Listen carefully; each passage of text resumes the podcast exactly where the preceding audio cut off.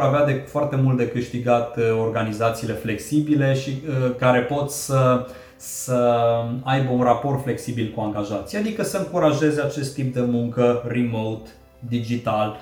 Și am descoperit că funcționează foarte bine dacă avem, știm exact ce să întrebăm, știm exact ce să cerem și reușim să ne uh, să simțim business-ul, business-ul respectiv. Până acum n-am avut probleme în a ajuta proiectele, chiar dacă nu ne vedem sau cu unii nu m-am văzut niciodată. Oamenii care știu bine meseria au o tendință să fie introvertiți, că de asta lucrează în profunzime, că vorbesc puțin și fac mult, sunt buni. Dar în momentul în care glisează, cresc în ierarhie, lor li se impune să fie extrovertiți. Ei trebuie să vorbească, să dea conferințe de presă, să se ducă, să țină prezentări. Nu sunt pregătiți, sunt niște emoții, o presiune foarte mare pe astfel de oameni. Ei nu sunt obișnuiți, nu sunt învățați din școală să, să fie să se expună. Prima etapă este să visăm. Eu mă amărăsc, mă, mă, mă întristez când constat că mulți oameni nu mai au curajul nici măcar să viseze. Să-și imagineze viitorul lor ideal, viitorul lor cel mai uh, plăcut, scenariul maximal al vieții lor. Hacking Work, un podcast oferit de MedLife și produs de Pluria, Școala Sport și unde lucrăm.ro Servus! Sunt Doru Șupeală și mă bucur să te întâlnesc din nou la Hacking Work. Hacking Work este primul podcast din România care vorbește deschis, clar, cinstit și curajos despre piața muncii, adică despre relațiile dintre angajați și angajatori. Obiectivul nostru este ca după fiecare episod în România să fie tot mai mulți oameni care merg cu drag și cu plăcere la serviciu și tot mai puțini care se duc zilnic triști la scârbiciu. Vrem să vă prezentăm în acest podcast oameni interesanți și idei interesante care să vă ajute pe toți cei care vă iubiți meseria și sunteți harnici să faceți treaba asta cu mai multă plăcere acolo unde lucrați. De aceea, astăzi o să vă invit într-o călătorie specială. Mergem până în Spania, Uh, la, în orașul Vinaros, cred, unde ne întâlnim cu uh, Corina Brândușan și cu Andrei Țigănaș, uh, doi clujeni care de la 1 ianuarie sau chiar de la începutul acestui an, mă rog, poate nu era 1 ianuarie, s-au mutat în Spania ca uh, nomazi digital. Servus! Salut, salutare! Ce faceți? Servus, cum se zice prin... Uh... Aha, cum se zice în Spania la noi. hola, hola. Hola, ok. Uh, doi antreprenori, uh, doi freelancer, de fapt, uh, freelance, între freelancing și antreprenoriat, o să discutăm despre asta.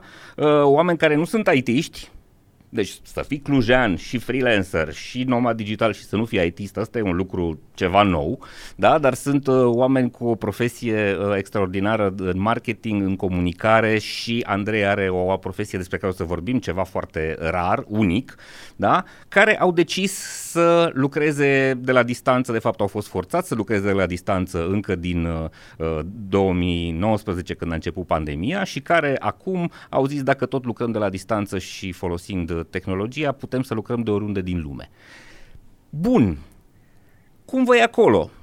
Sunteți deja de o lună și ceva acolo.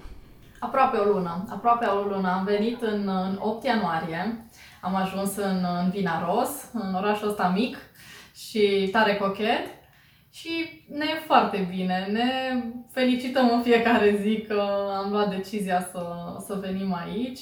E cald, e soare, e liniște avem timp să lucrăm, avem uh, inspirație, avem uh, liniștea de care ai nevoie ca să poți să-ți faci treaba, indiferent de domeniul în care, în care activezi. Spuneai că nu suntem IT-ști, aș completa că nu suntem deloc IT-ști. adică nici nu prea avem competențe tehnice tare mari, nici eu, nici, nici Andrei. Corina se mai pricepe, dar eu sunt catastrofă tehnică, adică cer ajutor tot la al doilea pas. Uh, și da, se poate și dacă nu lucrezi în IT. Excelent, excelent. Bun. Uh, cum e viața acolo? În calitate de migrant uh, sau, mă rog, de nomad digital, nu neapărat migrant, da? Uh, ați avut probleme? Trebuie să vă autorizați legal? Trebuie să faceți ceva uh, demersuri oficiale pentru asta? Sau pur și simplu v-ați urcat în avion și v-ați închiriat un apartament și asta e? Varianta B, cea cu urcatul în avion și cu închiriatul apartamentului, cel puțin deocamdată statutul nostru este cel de turiști. Noi așa ne-am și propus uh, ca în cursul acestui an să facem, uh, să ne plimbăm prin mai multe orașe ale, ale Spaniei. Am ales un sistem de cazare cât mai liber, cât mai ușor, am apelat la site-ul Airbnb prin intermediul uh-huh. căruia ne-am rezervat uh, apartamente pe șederi de câte 2-3 luni. De exemplu, în locul în care ne aflăm uh, acum, un apartament uh, spațios, un living și 3 dormitoare în Vinaros, vom rămâne până în 13 martie.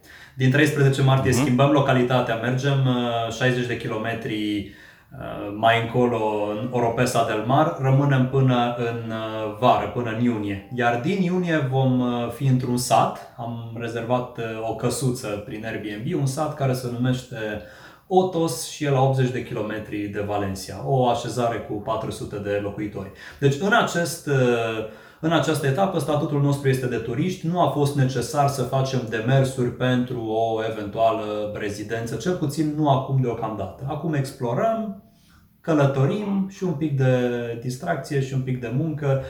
Încercăm să creăm un echilibru. Am văzut o cercetare făcută de World Economic Forum și Spania este locul 1 ca destinație pentru nomazii digitali în lume, Portugalia e a doua și surpriză, locul 3 este România. Bun, deci voi ați plecat... Ați, exact, cred că asta este singurul nostru avantaj deocamdată. Voi sunteți la, uh, la 100 de metri de mare, da, de Mediterana, vedeți marea de pe balcon sau de la geamuri uh, și presupun că și celelalte destinații sunt la fel. Spuneți-ne, pentru cei care uh, văd ideea asta ca fezabilă și cred că sunt foarte mulți, cât costă treaba asta? Cum trebuie să te pregătești pentru chestia asta?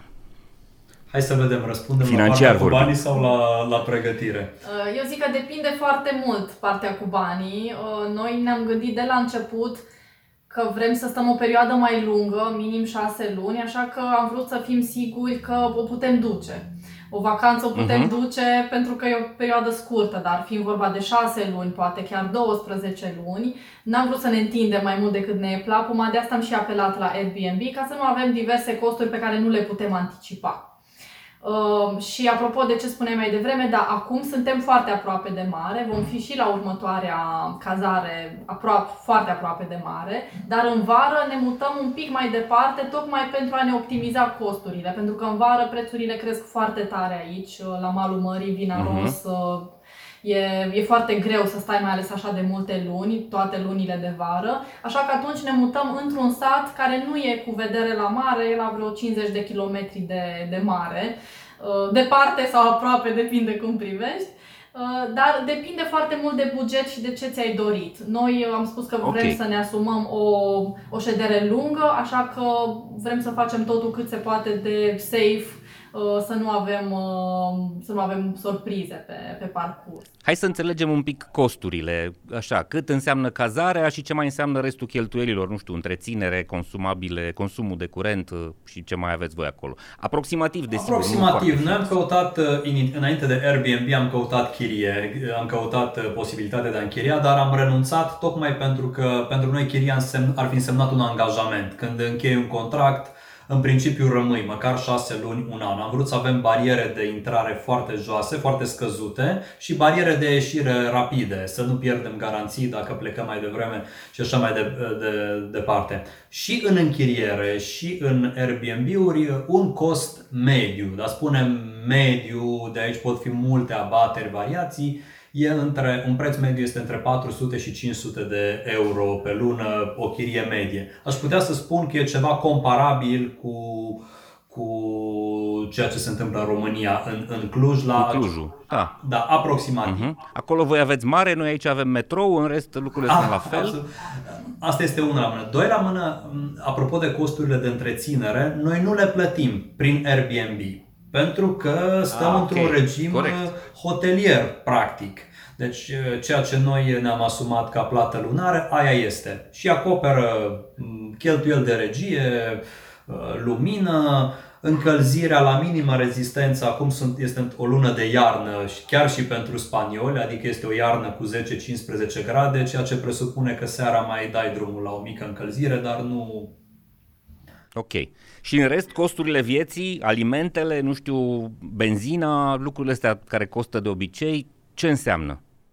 Cu benzina va trebui să vedem de astăzi înainte că fix astăzi am fost uh, să-mi ridic mașina, adică noi am transferat mașina noastră din România cu numere de Cluj, cu ajutorul unei firme care a încărcat mașina pe platformă, a livrat-o până în Valencia. Eu chiar în această dimineață am fost cu trenul în Valencia și m-am întors uh, conducând.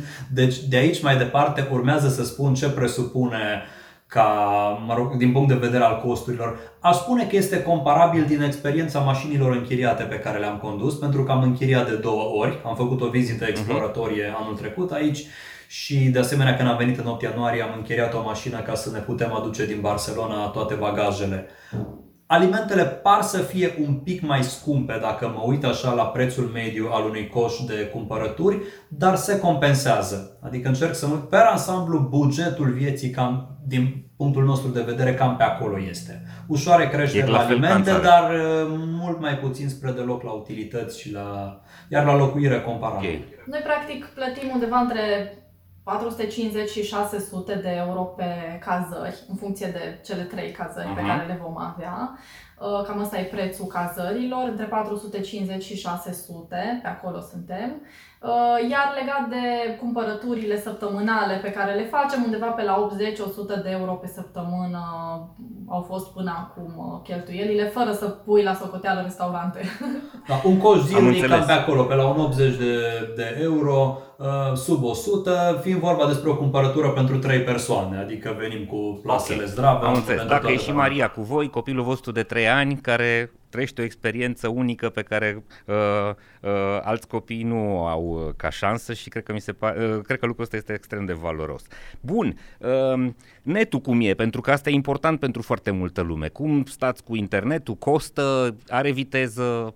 Toată treaba asta e importantă pentru nomazii digitali. Da, nu știm cât costă, iarăși, pentru că nu, nu-l plătim noi, dar... E parte din uh, costuri, uh, ok. Momentan, momentan batem în lemn, merge foarte bine, n-am avut probleme absolut deloc. Uh, ăsta e și motivul pentru care de aici dăm colurile din camera asta care noaptea e folosită de Maria ca să doarmă, e dormitorul ei pe timp de noapte, dar pe timp de zi doarme în altă cameră, pentru că acolo nu merge chiar așa de bine netul. Dar avem netul foarte bun peste tot în afară de acea cameră uh, în care, uh-huh. în care am decis să fie locul unde doarme Maria de amiază. Netul merge bine, uh, costuri noi, special pentru net, nu avem, pentru că închirind prin Airbnb e Uh, e împachetat în costul, în costul final.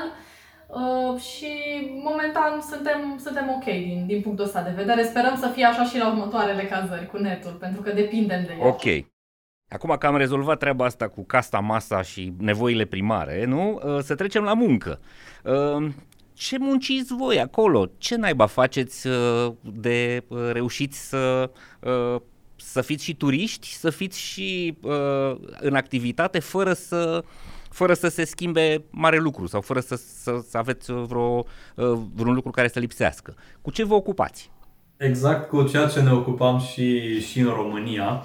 Putem să ne împărțim aici cu prezentarea și încerc, încerc să răspund, să anticipez întrebarea ta legată de freelancer versus antreprenor. Pentru că mi-am pus de mai exact. multe ori întrebarea asta, noi în ce ligă jucăm, unde suntem, suntem la nivel de freelancer sau de antreprenor și așa cum bine ai punctat, cred că undeva între. În sensul că suntem freelancer din punct de vedere, din perspectiva faptului că profes- că practicăm meseria în regim liberal, adică suntem liberi pe piața muncii, deci asta este o formă de, de freelance, dar suntem și antreprenori pentru că în jurul activității noastre există o rețea de, iată, 5 colaboratori acum și 2 în tatonare, deci 7, șapte persoane care ne locuiesc în România și care ne dublează sau susțin activitatea. Acum, ce facem concret? Avem o firmă, suntem asociați, 50%, 50%.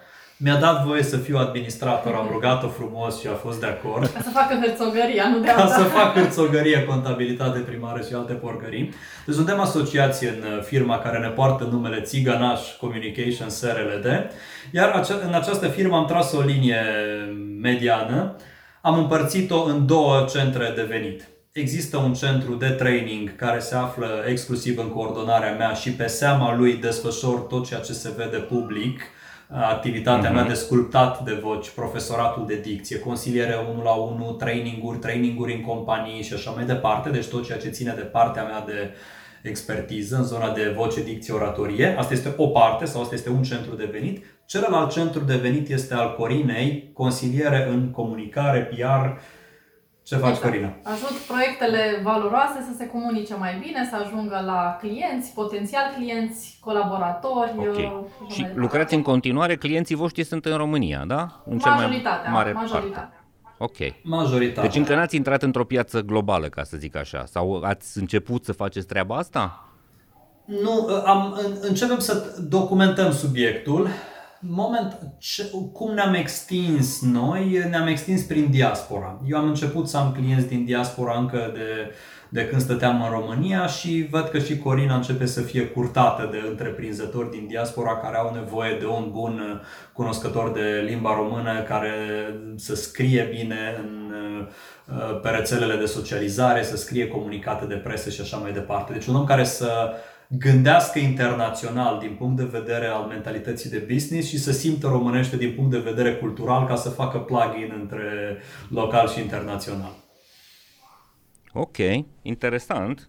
Uh, și uh, Ceilalți din țară ce fac? Sunt partea rețelei? Cu ce se ocupă? Angajații voștri sau, mă rog, cred că nu sunt angajați. Sunt, sunt colaboratori. Sunt colaboratori. Avem cu, la rândul lor, ei sunt freelanceri, deci prestatori de servicii independenți. Cu fiecare în parte, juridic vorbind, avem un contract cadru așezat pe un tarif orar. Deci un contract cadru pe tarif orar, pe seama căruia desfășurăm activitatea, pentru că norma fiecărui colaborator este în dinamică nu e constantă, nu le putem asigura un regim de lucru de 8 ore pe zi, pentru că nu știm, sunt luni în care avem foarte mult de lucru, luni în care avem puțin, luni în care nu este deloc. Și atunci acest, această formă de colaborare dă flexibilitate, fiecare colaborator are libertatea să acumuleze câți clienți dorește. Acum să-i vedem, hai că îi prezinți tu pe ai tăi, că da, cei cinci se împart. Unii lucrează cu Corina, și da. unii lucrează cu mine, alții lucrează cu amândoi. Nu, nu trebuie să aflăm nume, dar cu ce se ocupă? E grafician, uh, presupun, nu? Grafică, lucruri de genul ăsta.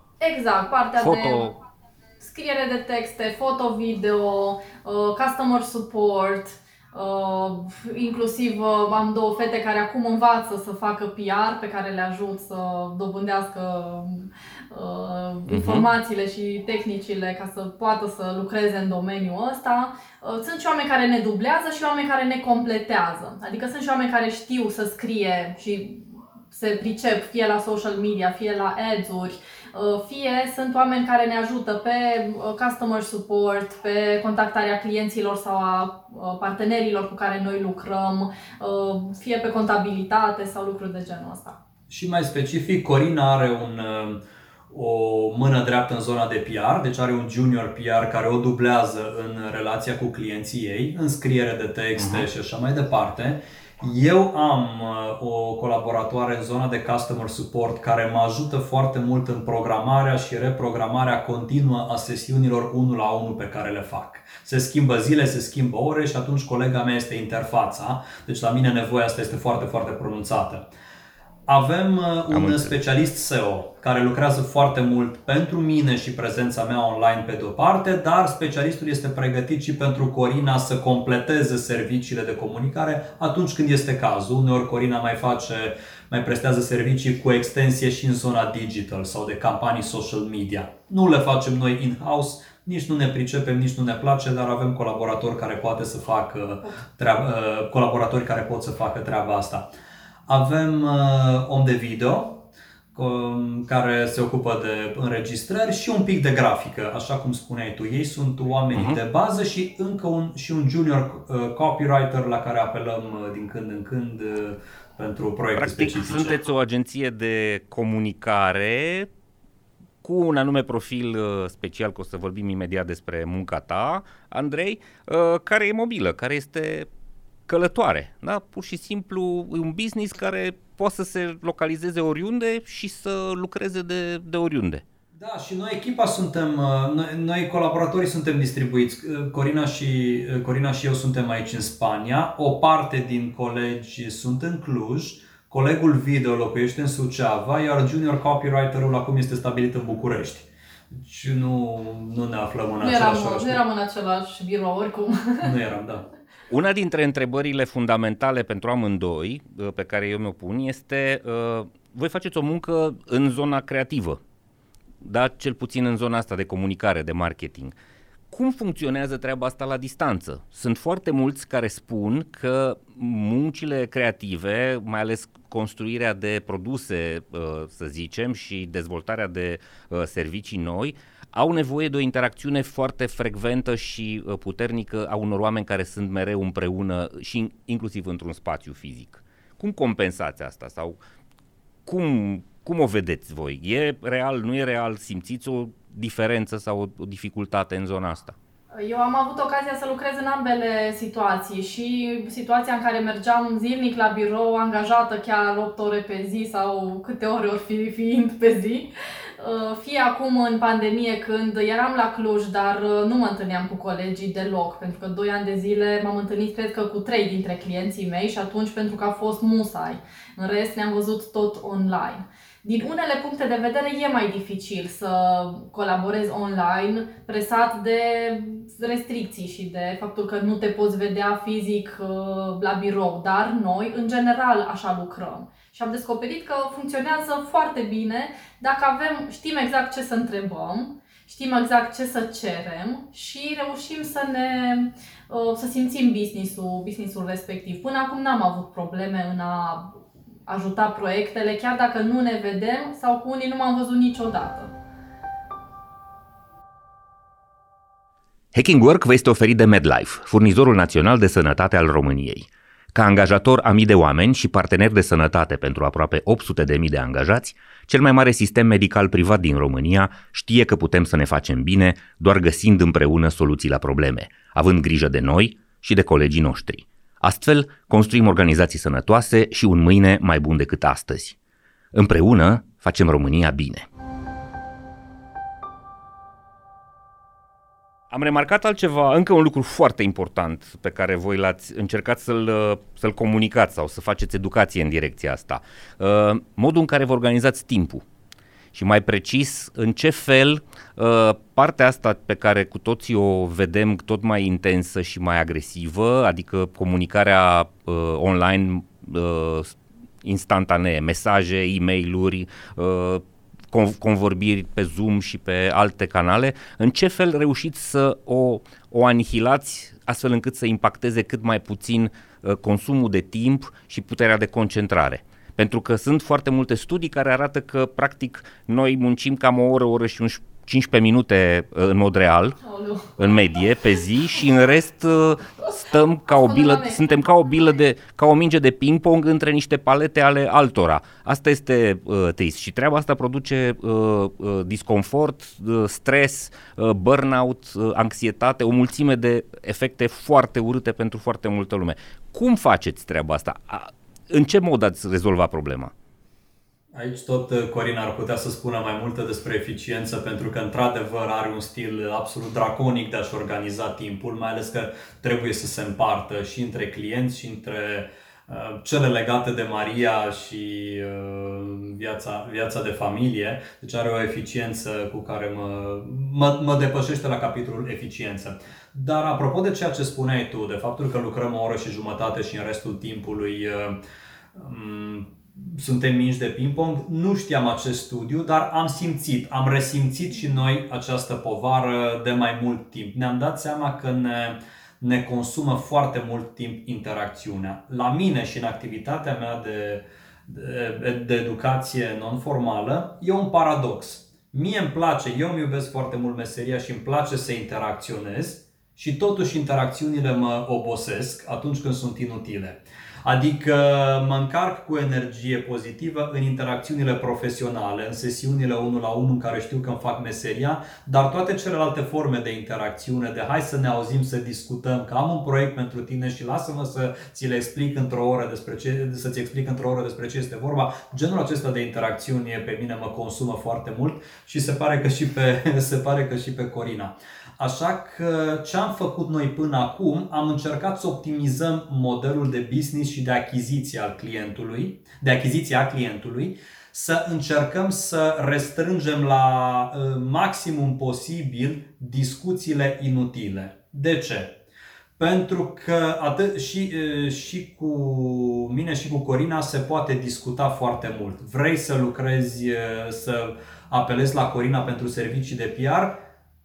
Dă un telefon și spune hai să discutăm, că am o chestie foarte complicată, n-am un brief pentru tine, dar uite cum îmi prinde urechea stângă cu mâna dreaptă și o ții pe Corina la telefon două ceasuri sau vrei să lucrezi cu mine dicție, e foarte, telefon, e foarte uh, ușor să-mi dai un telefon să-mi spui hai să spun cu ce probleme mă confrunt. Noi am standardizat un pic modelul acesta de business. Considerând pe care Corina are foarte multe mecanisme de tip formulare, întrebări specifice pe care îi le adresează clientului ca să adune informația și să scoată ea brieful dacă nu-l primește gata făcut, măcar să aibă o, o bază și eventualele discuții să fie doar de clarificare. Deci Corina are acest mecanism prin care îndepărtează mult din ședințele inutile. Eu, la rândul meu, am pe site produsul numit consultație de dicție orice cursant care nu dorește să apeleze contactless la cursurile mele, pentru că am și cursuri online, contactless, te înscrii, primești uh, date de autentificare, parole, intri acolo. Cei care vor să muncească personalizat, prin sesiuni 1 la 1, dar nu știu când, cum, ce să facem, pot să cumpere această consultație. Avantajul care este? Odată ce au cumpărat consultația, noi ne întâlnim la ora și ziua stabilită fără, fără să greșim. Sunt 100% acolo, prezent. Deci clientul are o satisfacție mult mai mare. Nu povestim în timp ce împing eu coșul la Carrefour și pic, pic, cum e, ai emoții, spui răul așa, adică trecem peste Am toate înțeles. aceste neplăceri uh-huh. în care și el se poate simți jignit și eu mă pot simți un pic inoportunat. Deci am, am standardizat. Ei, prin astfel de mecanisme noi am restrâns multe astfel de discuții inutile, răspundem la mail-uri o dată pe zi și atunci timpul se modelează. Deci asta e relația cu clienții. O, asta e un lucru foarte important ce ai spus. O dată pe zi se deschide inbox-ul. Da? Când? Seara, dimineața? Când, când e momentul pentru asta? Știu că la tine e seara. Eu seara mă pun și iau în masă tot fleguiesc dacă văd mesaje, să nu scape unul, apăs în Gmail acolo la star și mi-apar toate mailurile nerăspunse uh-huh. și le, le dau reply-uri în masă. Eu uh, am o listă pe care mi-o fac în fiecare vineri. Uh, o listă cu important stuff. Adică sunt chestiile foarte importante, trei dintre ele scrise cu verde și cu bold, pentru că dacă pe alea nu le fac, e nasol. Sunt cele mai valoroase lucruri și de obicei nu e scrierea unui articol, ci ceva mult mai valoros de atât. Um, și multe lucruri care derivă, o grămadă de texte de social media, o grămadă de comunicate și alte lucruri pe care trebuie să le fac. Și în fiecare zi, dimineața, când e timpul meu de lucru, Uh, mă uit doar la ce e cu verde în ziua respectivă. În fiecare zi am cu verde și cu negru. Ce e cu verde e musai să fac și pe alea, la, la ele încep, uh, cu la ele încep să lucrez. Nu mă uit câte mesaje am în inbox, câți oameni îmi cer uh, una sau alta, dar sigur cu clienții mei comunic în fiecare zi dacă e nevoie și suntem în, în legătură con- constantă. Dar lucrurile care sunt cu verde trebuie făcute și de obicei reușesc să le fac înainte să se termine, să vină ziua de vineri. Ok, deci asta e odată, odată pe zi e mail uh, ordine foarte clară, am înțeles uh, procesul de uh, legătură cu clienții, cum faceți cu colaboratorii și cum faceți mai ales cu third parties, neamuri, prieteni, mesaje pe Facebook, WhatsApp, toate nebuniile astea. La colaboratori, în relația cu colaboratorii tot așa, foarte mult text scris. Nu avem o platformă, cel puțin deocamdată nu am creat un Slack, de exemplu, sau un Teams prin care să ne agregăm cu toții. Dacă va fi vreodată cazul, îl vom face. Momentan uh, abordăm nominal colaboratorul când avem nevoie. Uite, am asta, mă poți ajuta cu treaba asta, foarte mult comunicare pe bază de text. Aici suntem flexibili. Unii sunt mai receptivi la WhatsApp, alții sunt mai receptivi la e-mail. Ne, ne pliem, nu am impus o procedură standard, că suntem puțini și ne descurcăm. Dacă am fi 200, probabil că am standardiza uh, mai, uh, mai tare. Uh-huh. Deci asta în legătură cu, cu colaboratorii. Cu, cu neamurile facem câte un call săptămânal. Adică nu trece o săptămână fără să facem un video call cu mama Corinei, cu părinții mei. Și îi programați ca pe clienți sau uh, pot să vă scrie oricând? sau? Ei pot să scrie oricând, sigur, dar nu le putem răspunde oricând. Dar nu le răspundeți Nu oricând, răspund. corect. Pe, pe timpul meu de lucru nu o să fac call-uri, uh, să vorbesc cu mama, când eu știu că am 3 ore sau 4 ore în care Andrei e cu Maria afară și eu trebuie să produc în timpul acela. Așadar, în timpul acela lucrez și mă întâlnesc cu mama pe, pe Facebook sau pe WhatsApp ne auzim uh, după ce se trezește Maria, când e timpul meu cu Maria și atunci uh, optimizăm totul. O vede și pe Maria, mă vede și pe mine, am și eu timp o jumătate de oră să vorbesc cu ea fără să mă grăbesc, fără să zic, o jumătate de oră din timpul meu de lucru. Și atunci... uh, Am ajuns la un subiect important O chestie legat de și mai managementul interesantă timpului. chiar și comunicarea Aha. noastră profesională, că avem puncte de intersecții, merge foarte mult pe e-mail, prin e-mail. De ce? Pentru că eu mai sunt implicat în anumite proiecte derulate de Corina, mai fac partea de, de copywriting și atunci lucrez sub managementul ei. Eu la rândul meu apelez la Corina pentru partea de comunicare în, în social Aha. media și nu ne întrerupem unii pe alții, nu ne strigăm dintr-o cameră, hai ridică-te un pic că am eu o treabă. E mail. Primesc brieful de la Corina, îl fleguiesc și în timp ce Ok. ea e în bucătărie și Am înțeles pregătește foarte scena, multă eu dau disciplină. reply ca să aibă, da. Foarte multă disciplină. Bun.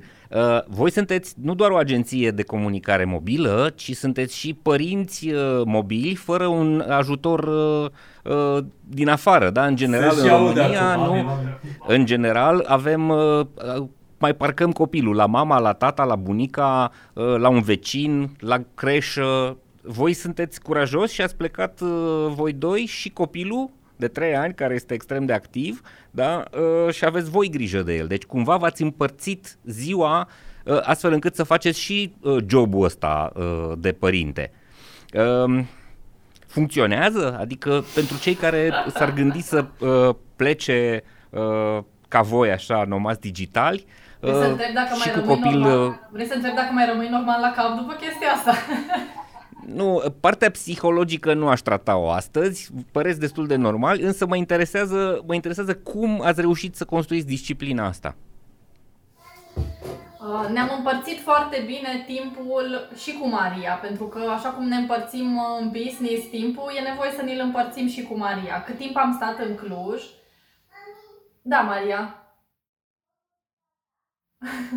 Uh, Vin într-un minut. Da, uh, hai că răspund eu am că... o urgență Ok. de O, rezolvat. o, În regulă, înțelegem perfect. Oricum, deja e bine că la, are 3 ani și 2 luni și deja are o oarecare independență, adică se poate așeza într-un colț să se mai joace astfel încât noi doi să putem intra în podcast, de exemplu. Dar am să continui Mhm. ce a început Corina. Ne împărțim, momentan Maia nu este la grădiniță, nu este la creșă. În Cluj a făcut, a făcut creșă. Acum, în această perioadă are o pauză și ca să se aclimatizeze cu țara, cu limba pe care începe să o înțeleagă, dar încă nu-și dă drumul la vorbit. Adică ne-am gândit să facem câțiva pași intermediari, urmând să luăm în calcul mai târziu povestea cu, povestea cu grădie și cu creșă. Hai, e bine aici! Așa! Um, Servus! ne trezim dimineața, ne-am împărțit. Dimineața lucrează Corina și stau eu cu, cu, cu Maria. În sensul că pentru Corina e mai firesc dimineața să intre în legătură cu a ei clienți care o și solicită atunci și se fac mai ușor conexiunile. Eu ies cu Maria din casă, avem plaja la câțiva metri de bloc, pentru mine este o, o plăcere, fac și gimnastică, sport, am o aplicație cu antrenor, făcută de antrenori din România care mi încarcă ce sport să fac. Deci a- este timpul nostru, eu sunt cu Maria până la ora 12 a Spaniei, deci practic 13 a, a, a României. Când, când Moș Crăciun, mă. Cântă Moș Crăciun, suntem în februarie, dar cântă Moș Crăciun. După care schimbăm, Aha, Maria se culcă după amiaza și ce urmează? Se... ok. Și uh, urmează să preiau eu după amiaza uh, îngrijirea Mariei, plimbările, statul la malul mării și mai avem o bonă care vine de câteva ori pe săptămână după amiaza și, uh, și în timpul acela putem să lucrăm amândoi pentru că uh, Maria și Melisa sunt pe plajă sau se joacă în parc. Ok. Am încercat să ne, juc, să ne pliem un pic și pe ritmul nostru zilnic. Munca, treaba Corinei e mai degrabă matinală, pentru că dimineața sunt clienții companii, însă sesiunile 1 la 1 în general îmi sunt solicitate după amiaza și seara și atunci s-a pliat perfect. Eu sunt foarte activ de la, uh, în ora României de la 14 încolo. Mă duc până, mă duc okay. până seara târziu. Hai să le mulțumim fetelor și să continuăm noi povestea. V-am pupat. Servus Maria, servus Corina. Perfect. Servus. Așa. Andrei, hai să vedem acum cum stă treaba. Ești uh, ceea ce... Eu, faci o profesie care uh, e puțin uh, cunoscută sau deloc cunoscută. Tu ești ceea ce se numește sculptor de voci. Asta este patentul așa tău. Așa m-a, m-a denumit un, un prieten, un colaborator. Okay. Mi-a trimis un mesaj de ziua mea acum câțiva ani, la mulți ani, Andrei, să fii fericit și să sculptezi voci. Am spus, bingo! Cum e okay. branding, e ce spun alții când ești la wc Tu, de fapt, înveți pe oameni uh, dicție și uh, prezență, uh, vorbire în public, nu comunicare uh, în public. Pentru că ai un background în direcția asta și tu și Corina ați lucrat foarte mulți ani în radio, ați uh, uh fost voci de știri la mai multe, uh, la mai multe posturi din uh, Cluj, după care uh, ai lucrat în comunicare, marketing, uh, o mulțime de lucruri, ai un doctorat în marketing, uh, studii de marketing la Universitatea de Leon în Spania și studii de planificare urbană la Erasmus University în Rotterdam. N-are legătură da, cu sculptura la, de voci. Uh, în, în, în Leon și în Erasmus au fost practic programe de mobilitate. Nu am urmat un ah, ciclu ah, acolo. Ok, ai fost visiting student. Am ajuns, la, am ajuns la Rotterdam student fiind la administrație publică pe o bursă uh-huh. Leonardo da Vinci de cercetare și am făcut într-adevăr un proiect de planificare urbană iar la Universitatea din Leon, fiind la doctorat în Cluj, la Universitatea Tehnică, am avut posibilitatea să mi se ofere, să mi se deconteze, financeze un program de mobilitate de 8 luni. Okay. Și aceea a fost și prima mea interacțiune cu Spania. Am ales Universitatea din Leon pentru că avea un departament de marketing foarte bun și acolo am stat în tihnă să-mi finalizez teza de doctorat. Excelent. Hai să vedem acum. În ce fel, sau nu în ce fel, ci uh, ce fel de oameni apelează la tine pentru uh, treaba asta cu dicția și cu uh, vorbirea în public? Uh, care sunt problemele lor? De ce, de ce vin să lucreze la chestia asta? Sunt în general șefi? Sunt oameni care vor să se vândă mai bine, sunt oameni care vor să dobândească, nu știu, o uh, poziție nouă într-o organizație și au nevoie și de partea asta, până acum fiind, nu știu, niște oameni izolați și vor să fie mai sociali. Ce se întâmplă? Care e, care e fenomenul?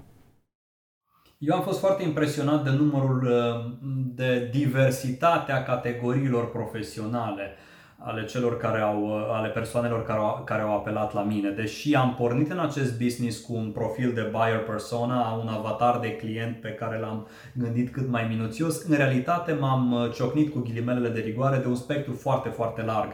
Așa, în ultimii 5 ani, grosier vorbind, am, am lucrat, am avut cursanți de la cântăreți, rapperi, um, preoți, uh, predic, predicatori, predicatori penticostali, șoferi de camion am avut uh, doi, deci categoriile profesionale, gardian într-un penitenciar din Irlanda, o româncă din diaspora care mi-a spus uh, trebuie să dau un examen ca să avansez în grad și acolo trebuie să strig la încătușare. Culcat! Cătușe! Vreau să fie vocea ok, a apelat la mine. Deci foarte multe profesii exotice, dar ca să, dacă e să mă uit la o tendință mare, au apelat la mine și apelează pe de o parte șefi, așa cum ai spus tu, de cealaltă parte profesioniști liberali.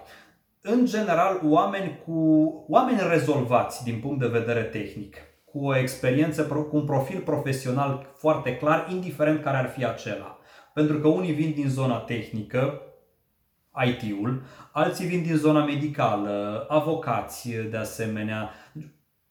Un profil tehnic foarte bun, dar care, de la un punct, genul acesta de oameni, ajung într-un punct de cotitură a vieții în care își dau seama că trebuie să se vândă mai tare, mai, mai mult. Sau să mai se impună, da, sau să aibă, să, să aibă o prezență mai convingătoare. Uh-huh.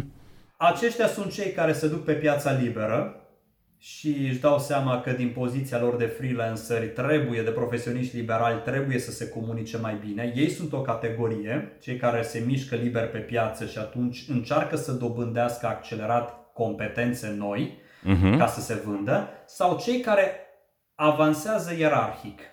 Profesorul universitar care a ajuns rector. Am avut și rector de universități. Și care, oameni care s-au trezit într-o altă ligă, au fost foarte, au performat au performat excepțional din punct de vedere tehnic în fâșia lor de activitate, dar odată ce ai ajuns în poziția de conducere, că te numești președinte, director, ce vrei tu, îți dai seama că te confrunți cu o serie nouă de provocări. Apariții TV, sincron la televiziune, foarte multe prezentări, am avut magistrați care au ajuns președinți de tribunal și care mi-au spus cât timp am judecat în scaun, totul a mers perfect. Dar acum, să vezi minune, trebuie să vorbesc la bilanțul curții de apel.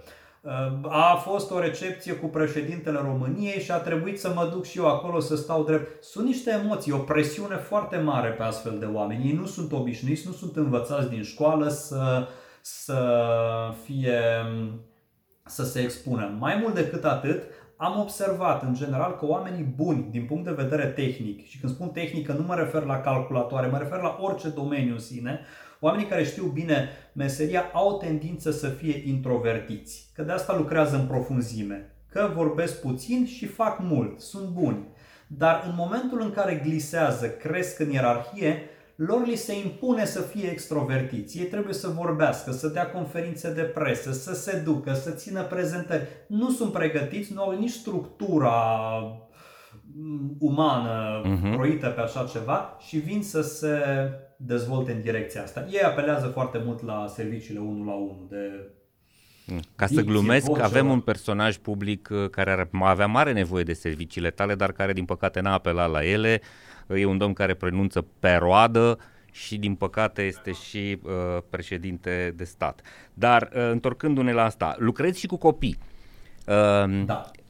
Cred că ceea ce faci tu este uh, important și ar trebui să fie un, uh, un, un element de educație la care să aibă acces cât mai multă lume înainte de a ajunge neapărat într-o poziție. Pentru că nu e necesar să fii neapărat într-un rol uh, de leadership sau într-o, într-o poziție foarte vizibilă ca să ai capabilitatea de a te exprima și de a te impune atunci când vrei să spui uh, ceva sau de a, de a ști să formulezi astfel încât să fii bine înțeles. Chiar și dacă ești un membru al unei echipe și vrei să-ți spui o idee, contează foarte tare modul în care o, o expui și cu uh, vocea cu care o, o pronunți. Uh, întorcându-ne la elevi, lucrezi cu foarte mulți copii din școli private, în principiu, din, uh, din, uh, din Cluj, din, asta știu sigur. Uh, cum simți generația asta care vine? E diferită de uh, adulții, de adulți ca mentalitate, ca, știu eu, ca disponibilitate de a învăța treaba asta? Cei care ajung, cei care ajung să lucreze cu mine au disponibilitate, sunt, sunt motivați. Cum îi simt ca generație? Să știi că mi-am pus de multe ori întrebarea asta, pentru că eu mă tem în general să fac aprecieri cu privire la o generație în sine, deci să, să judec colectivist. Uh-huh. Dacă luăm pe axa timpului toate generațiile, vom observa că în interiorul lor sunt indivizi foarte, sunt indivizi variați. Inclusiv în generația bunicului meu care nu mai este, au fost bătrâni de un fel și bătrâni de alt fel. Din generația mea sunt oameni de un fel, oameni de altfel. Asta am observat și la copii. Am lucrat cu copii um, surprinzător de citiți, surprinzător de uh, cu, cu, cu un bagaj al lecturii care contrazicea stereotipul că, domnule, generația asta e incultă, are cuvinte puține în vocabular. Deci am lucrat cu astfel de, de tineri, am lucrat și cu alții pentru care exprimarea liberă era o provocare destul de mare, nu pentru că nu ar fi inteligenți, erau, dar pentru că nu aveau dezvoltată latura asta umanistă care se degajă apoi într-o bună comunicare. Ca să fiu un bun comunicator, trebuie să ai și ceva umanist în tine. Mie mi-a fost simplu pentru că în liceu am făcut profil filologic, eu nu am avut înclinații spre matematici, ci întotdeauna am pedalat spre limba română, istorie, limbi și atunci mi-a fost ușor să îmbrățișez o astfel de meserie și mi-a fost ușor să comunic și verbal și în scris. Dar uh, generația care vine după e mai orientată înspre partea asta tehnică uh-huh. și atunci e mai, acumulează mai multe informații acolo, dar un spectru beletristic mai, un bagaj beletristic mai mic.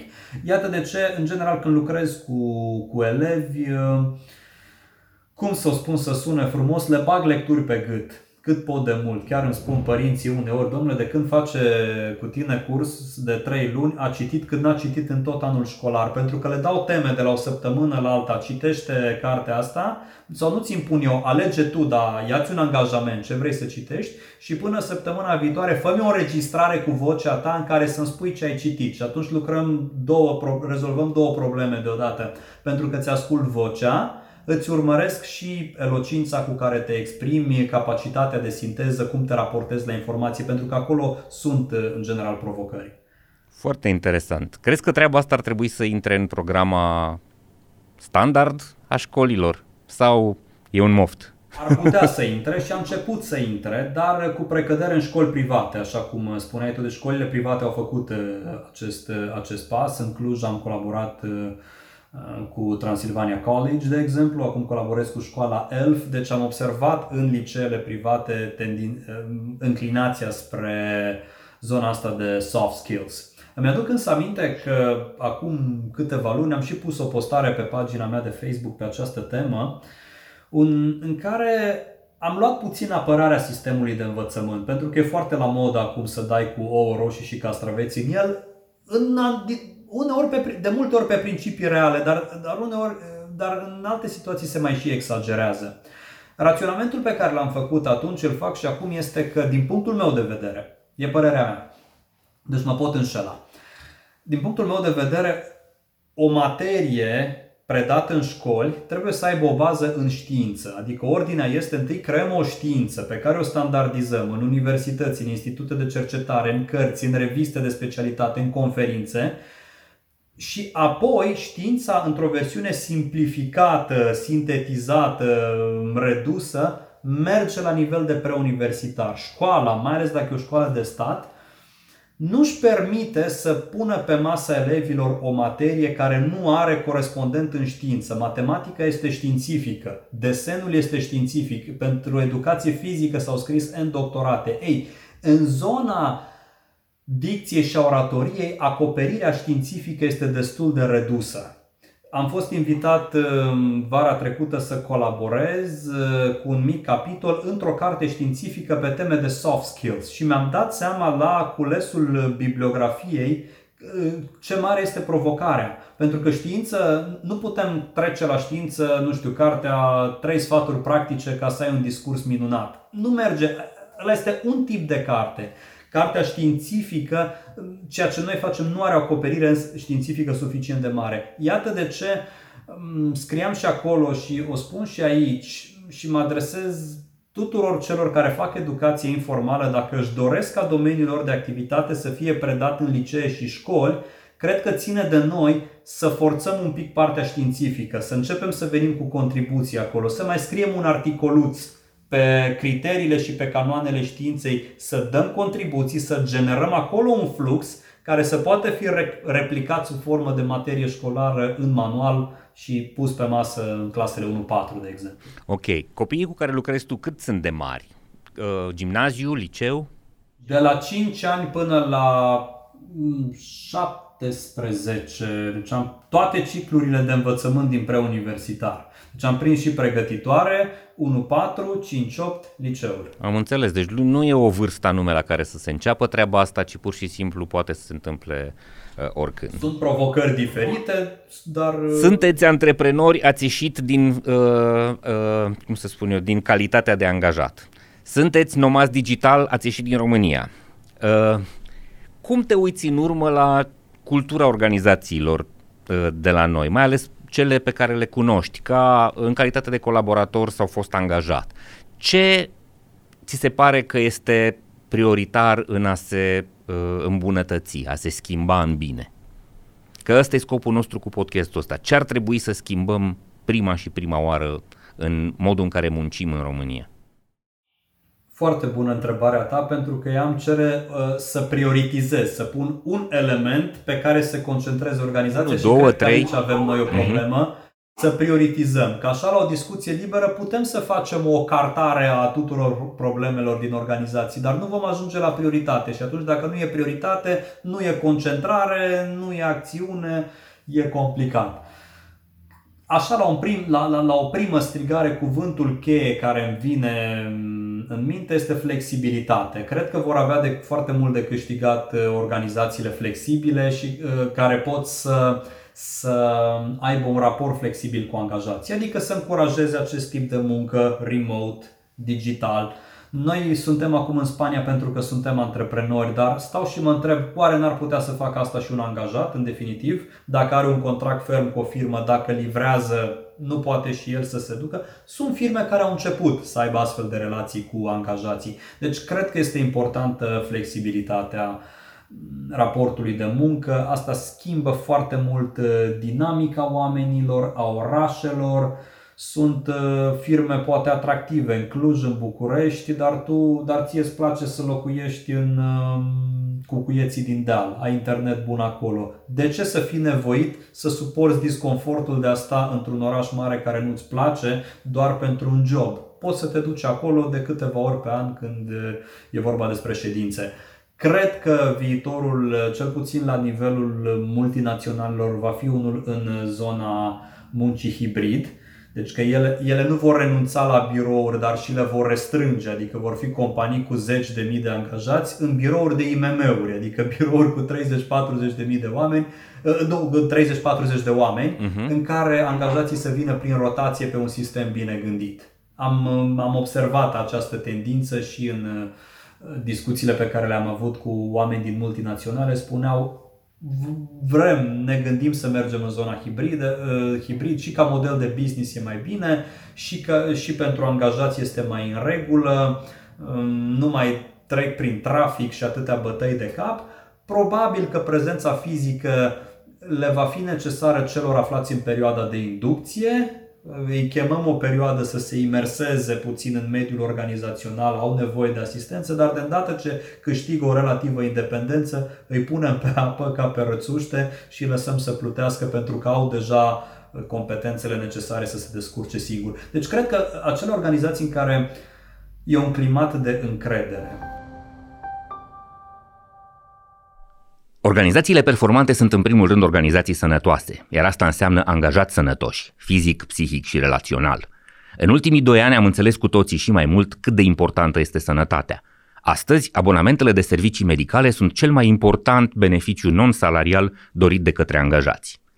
Cu abonamentele de servicii medicale MedLife pentru companii și IMM-uri, angajații primesc încredere, speranță și sănătate – ei au acces la un întreg ecosistem medical care include spitale, laboratoare, clinici, hiperclinici, farmacii și cabinete dentare, unde mii de medici, asistente și infirmieri sunt acolo pentru ei zi de zi. MedLife înseamnă sănătate pentru oameni și organizații. Împreună facem România bine. Sunteți la Hacking Work, primul podcast din România dedicat pieței muncii. Acesta este un produs realizat în parteneriat de Pluria, Școala Spor și unde lucrăm.ro. Dați-mi voie să vă spun câteva lucruri despre cei trei parteneri care produc acest podcast. Pluria este o platformă online care oferă freelancerilor și angajaților din organizații posibilitatea de a lucra flexibil din orice fel de spațiu confortabil pe care ei își doresc să-l închirieze. Practic, folosind aplicația Pluria, puteți să vă rezervați birouri și săli de meeting în diverse configurații și în diverse dimensiuni în peste 200 de spații de coworking din România, Spania, Portugalia și Columbia. Prin intermediul aplicației mobile pe care o aveți disponibilă și pentru iOS și pentru Android, puteți să faceți uh, treaba asta uh, accesând spațiile de care aveți nevoie pentru a lucra ocazional sau în mod curent, iar companiile cu care lucrați au o uh, prezentare transparentă a tuturor acestor uh, uh, rezervări și au un control foarte eficient asupra costurilor legate de spațiile de lucru. Munca hibridă se face inteligent, confortabil și eficient cu Pluria.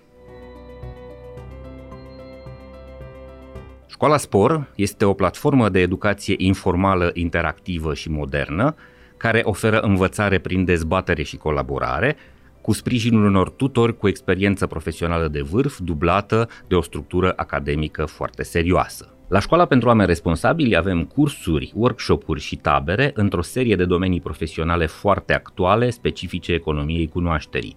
Am adăugat recent în programele noastre și un micro MBA în Talent Management acreditat de University of Suffolk. Toate programele noastre se livrează în sesiuni open în cele mai importante orașe din țară, dar pot fi livrate personalizat și în mod privat în organizațiile voastre. La Școala Spor creștem lideri, construim viitor.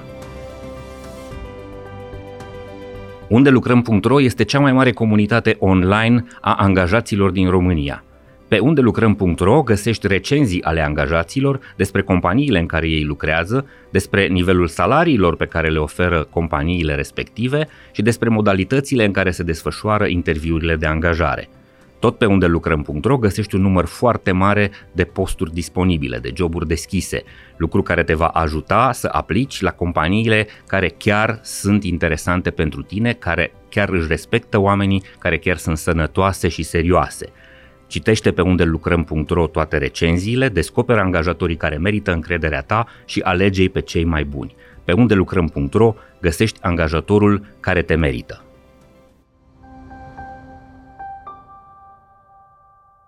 Una dintre cărți, mai rugat să, să propun o carte. Nu am fizic la mine pentru că e în Cluj, dar ți-o spun cum se numește Organizația Reinventată a lui Frederic Laloux. El vorbește acolo despre tipuri de culturi organizaționale în care nivelul de rigiditate, flexibilitate diferă.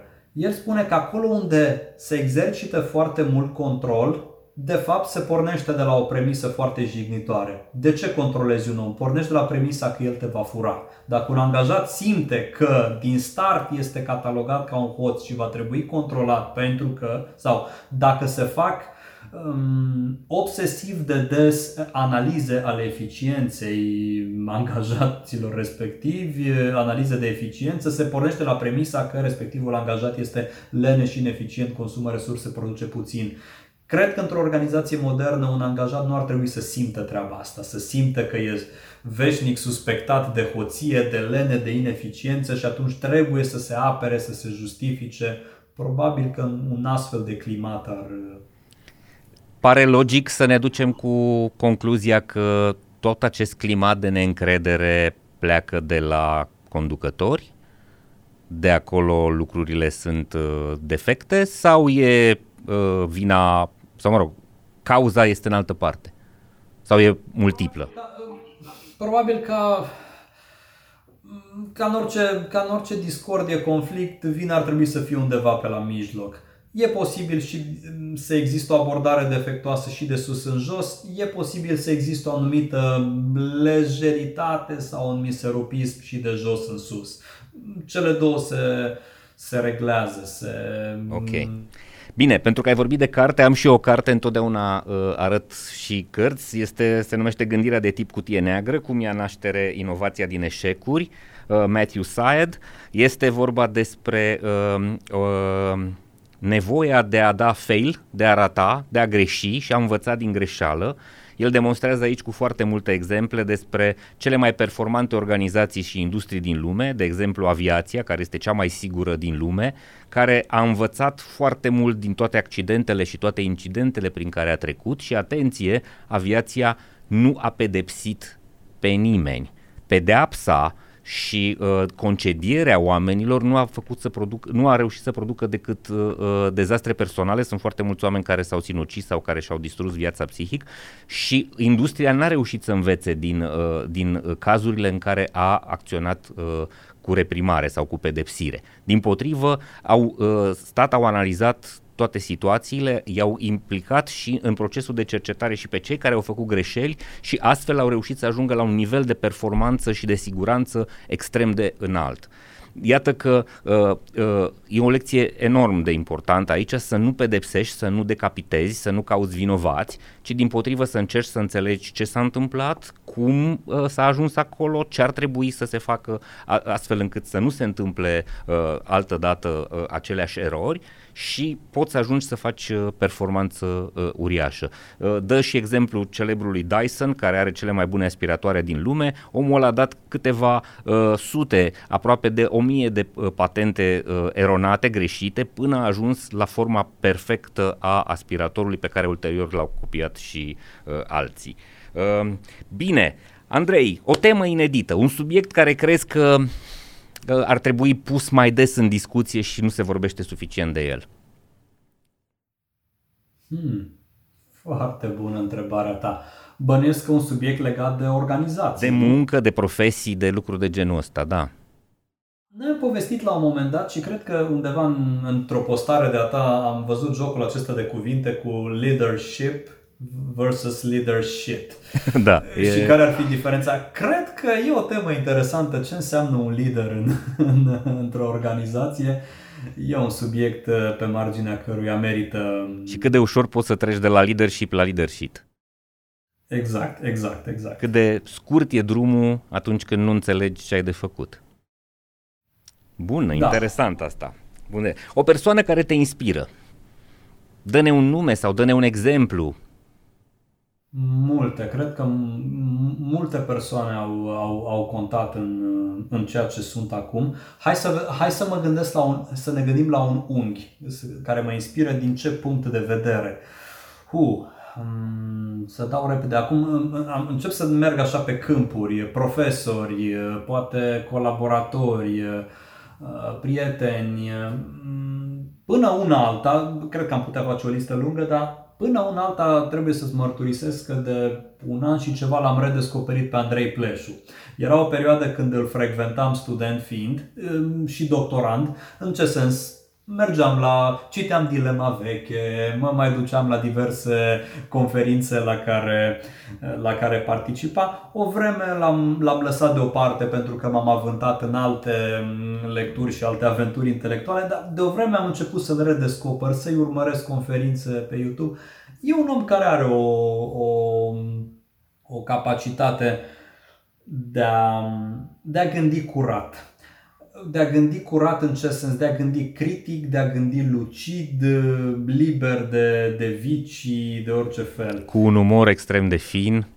Un umor foarte fin, dar cu o capacitate de a nuanța. O descoperire pe care am avut-o anul trecut, am și urmat un curs de-al lui, a fost Dumitru Borțun profesor, am urmat un curs de-a lui de gândire critică, tot, tot online. Uh-huh.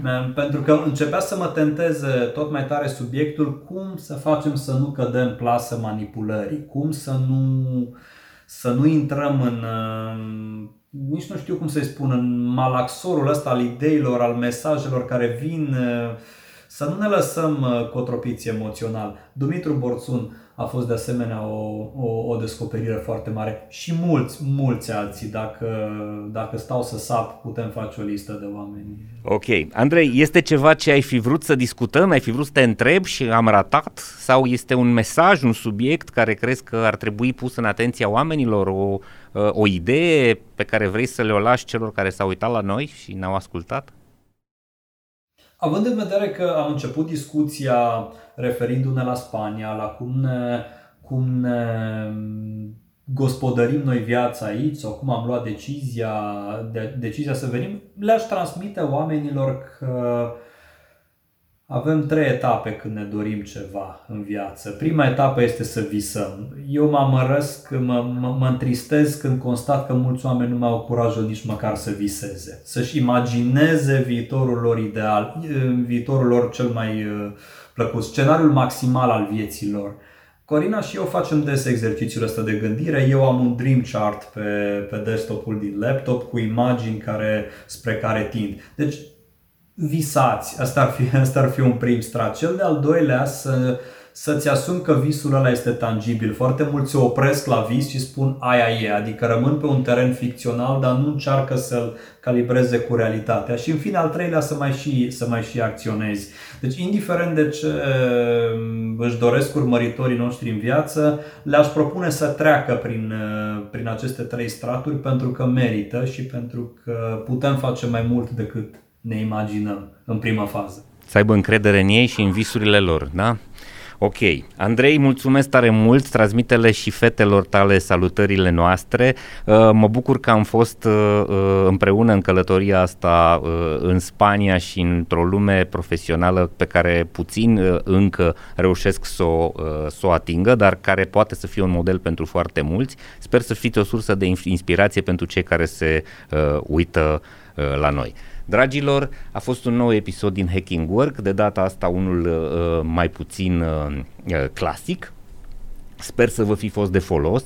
Vă rog foarte mult să ne urmăriți, să vă abonați la, uh, la canalele pe care distribuim uh, podcastul nostru, să vă abonați la newsletter, să ne scrieți și să ne spuneți ce părere aveți despre ceea ce ați văzut și mai ales să ne dați idei și teme și nume de oameni pe care vreți să uh, le vedeți dezbătute aici.